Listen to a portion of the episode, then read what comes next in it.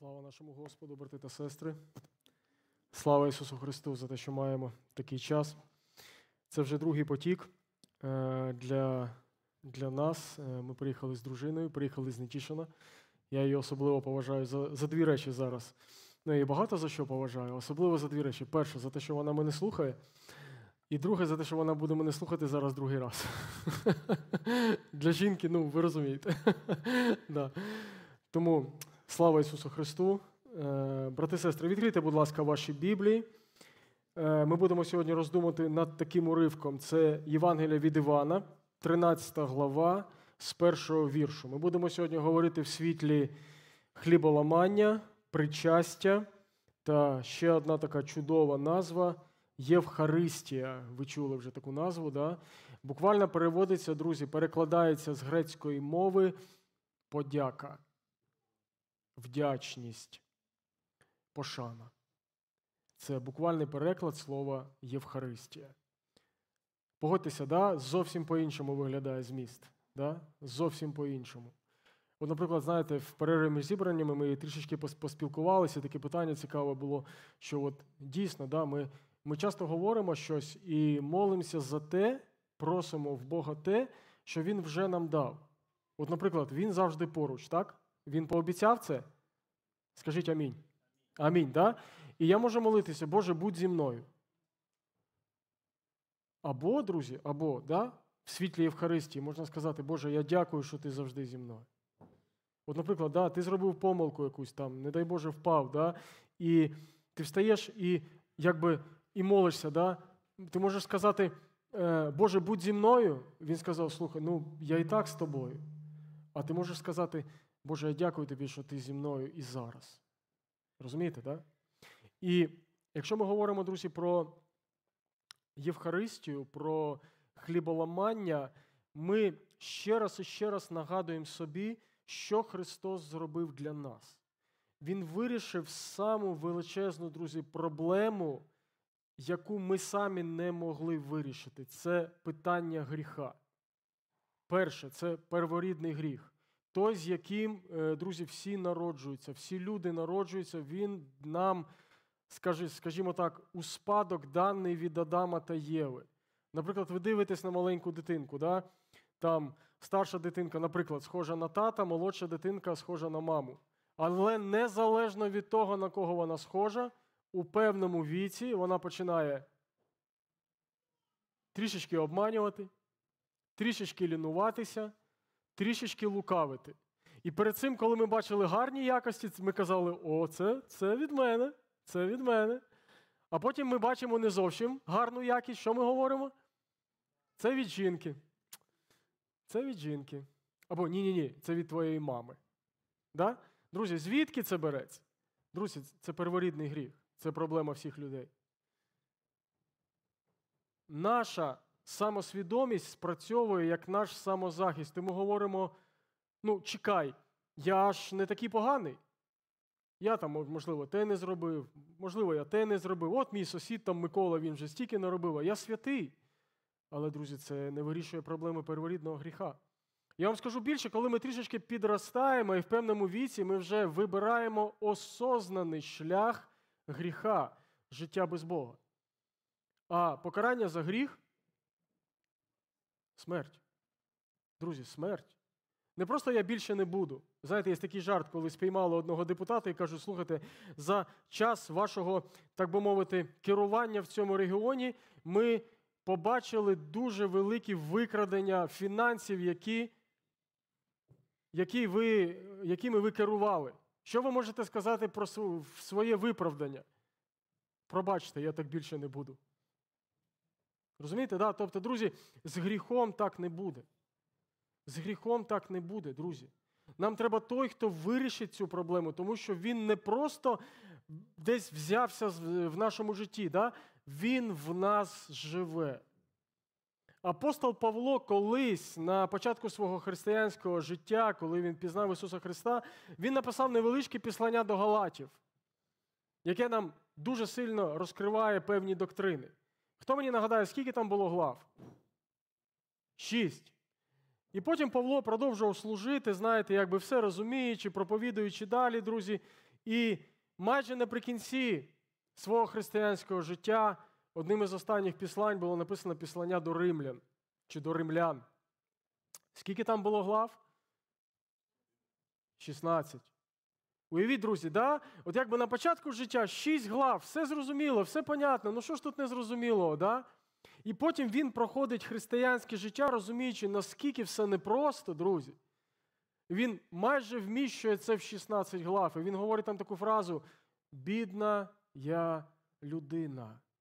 Чого не хочу, те роблю, а чого хочу, того не роблю. Чому? Тому що не я роблю, а гріх, який в мені живе. Як нам вирішити цю проблему, друзі? Скажу вам більше, дуже часто люди, яким свідчиш про Христа, вони задають дуже резонне питання. Вони говорять: ну чекай, Олександре, ну добре, я покаявся, але ж я не перестаю грішити. Хто з вас перестав грішити, коли покаявся? Підніміть руку, я з вами сфотографуюсь. Хтось з вас перестав грішити, коли він прийняв святе повір'я і водне хрещення? Хто з нас перестане грішити, як вийде звідси з цього залу? Так навіщо ми це робимо, друзі? Навіщо ми це робимо кожен раз? Навіщо ми це робимо кожен місяць? Я хочу сьогодні, друзі, торкнутися більш практичної сторони, щоб мати для нас усвідомлення і озброєння для того, щоб продовжувати цей бій, продовжувати цю війну. І ми побачимо це на прикладі Петра. Дуже яскравий, дуже сильний приклад. Пам'ятаєте, Петро, він ну, взагалі він славився такими крайними речами. Він казав: якщо всі відрекуться, я не відречуся. Він вихватував меча, пам'ятаєте, да? він забороняв Господу йти в Єрусалим. Христос навіть казав: відійди від мене сатана. Але потім Петро впав. Разом з ним, друзі, впав і Юда, і обидва скоїли важкий гріх. Але Петро піднявся а Юда вже ніколи. В чому була різниця? Друзі, різниця була в їхньому відношенні в їхньому усвідомленні. Коли Петро, пам'ятаєте, коли заспівав півень, Петро заплакав. Він був шокований від того, що він зробив, друзі. Петро ніколи не планував своїх гріхів. Він навіть не усвідомлював, що він робить і що він говорить. Юда, на протиріч від Петра, він планував свої гріхи. Він планував через Христа мати певні здобутки. Він вважав собі, можливо, ми зараз зайдемо в Єрусалим, ми скинемо правління і зайдемо в цей палац. Але коли вони зайшли в Єрусалим вже останній раз, Юда остаточно розчарувався в Христі.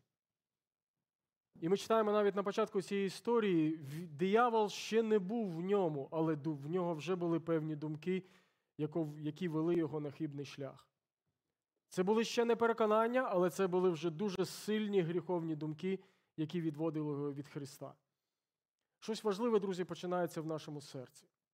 Щось важливе починається в нашому серці. І хліболамання, тобто Євхаристія, оця вдячність, друзі, вона здатна омити наше серце та змінити його наміри. Омити наше серце та змінити його наміри.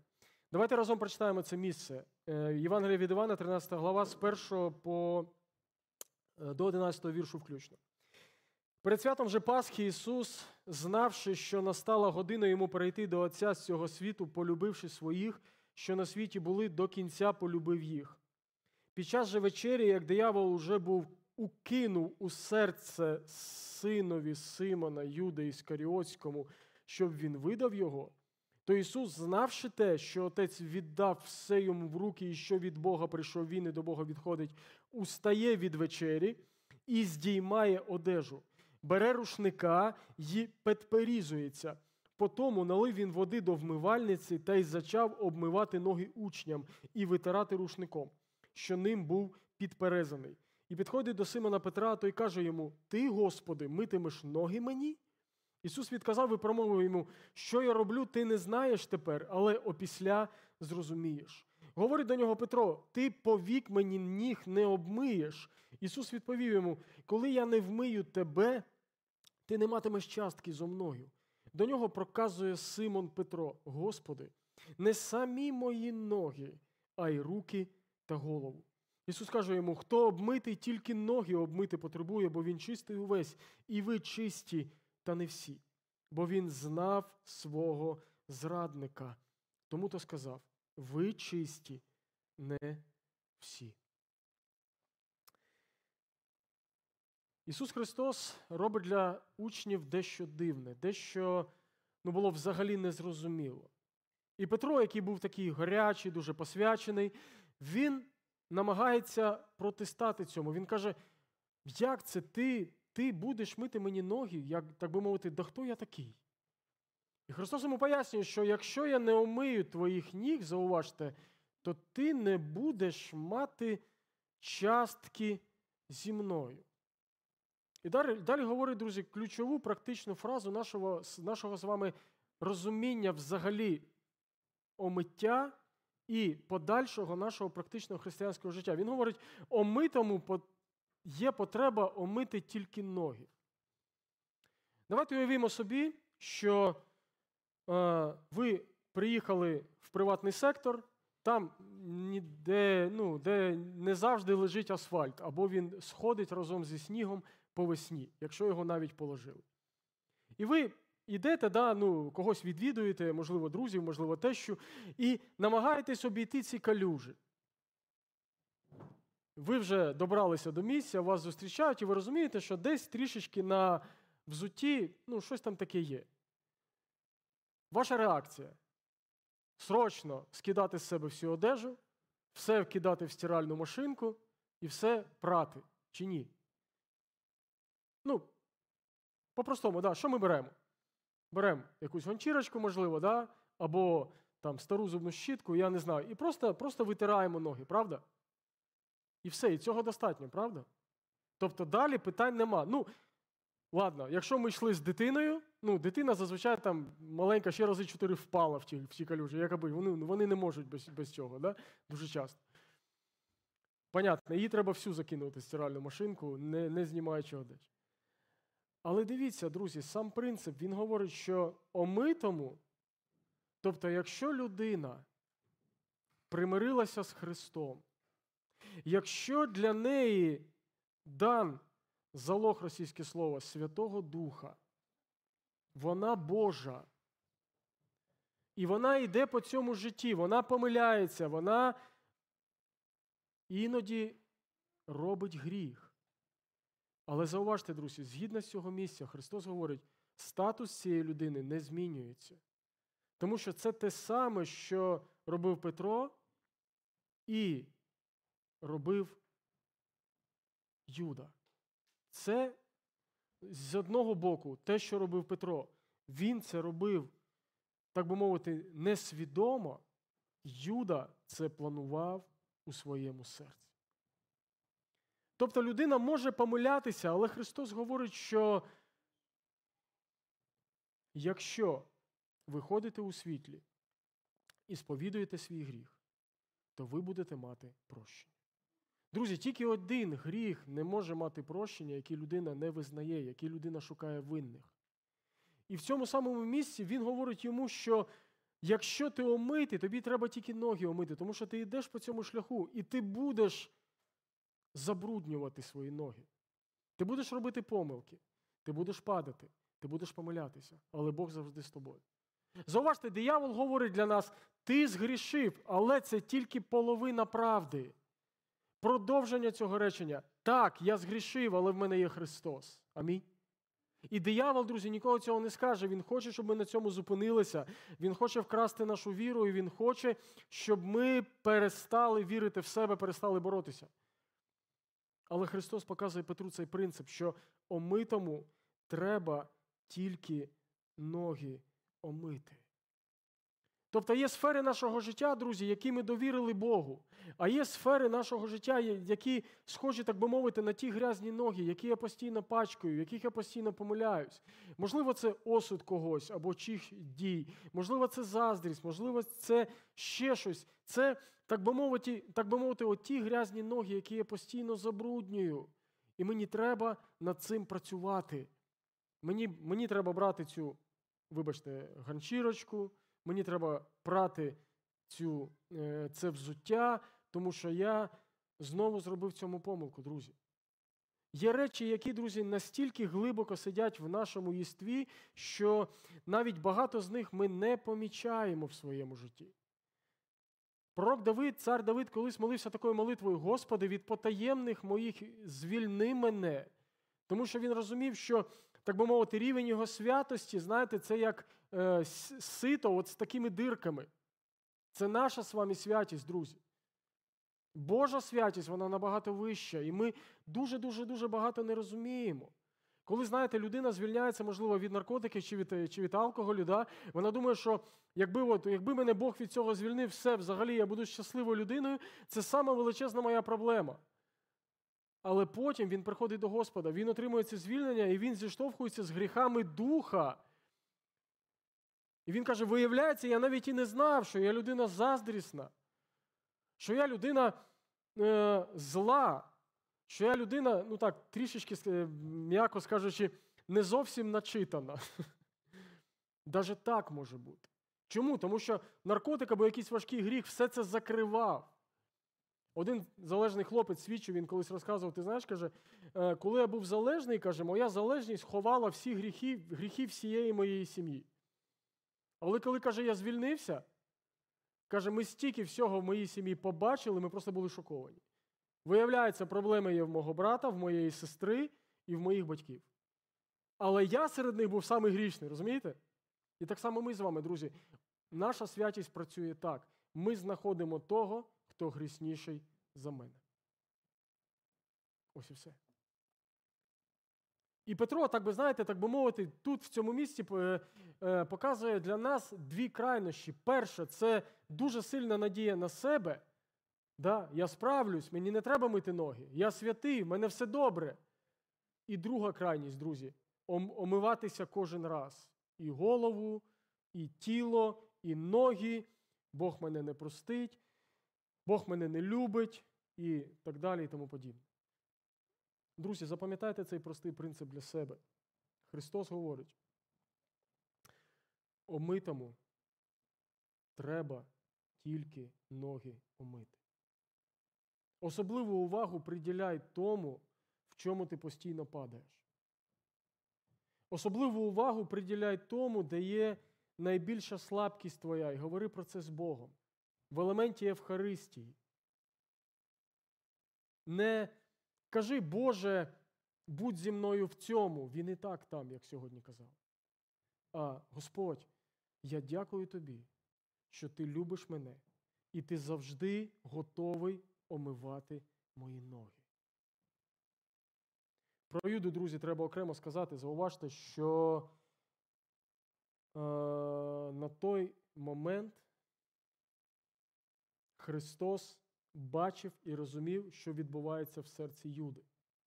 І те, що було проголошено вголос, пам'ятаєте, трішки пізніше, на вечері, Ісус вже конкретно останній раз говорить: той, кому я подам кусок хліба, той мій зрадник. І Юда так само бере його і, не аналізуючи себе, не бачачи себе, друзі, перші, перша ознака духовного падіння, коли людина перестає бачити все, окрім себе, бачити всі гріхи, окрім своїх.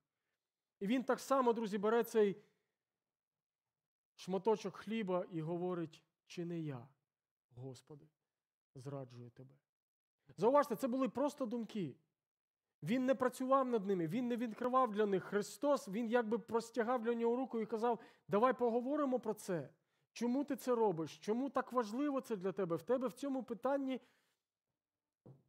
забруднені ноги. Ти вже трішечки забруднився цим. Ти забруднився цими думками. Ти забруднився, можливо, цим осудженням. Можливо, ти забруднився сьогоднішніми новинами. І ноги вже брудні, їх вже треба омивати. Але ти не хочеш про це говорити. Це твоя особиста думка, це вже стали твої особисті переконання. І за переконання я вже буду воювати. Я так не відмовлюся від своїх переконань. Це моя думка, це я придумав. Христос говорить: ти обмитий. І тобі треба тільки ноги обмити. Тобі, тобі треба з Богом піднімати саме це питання.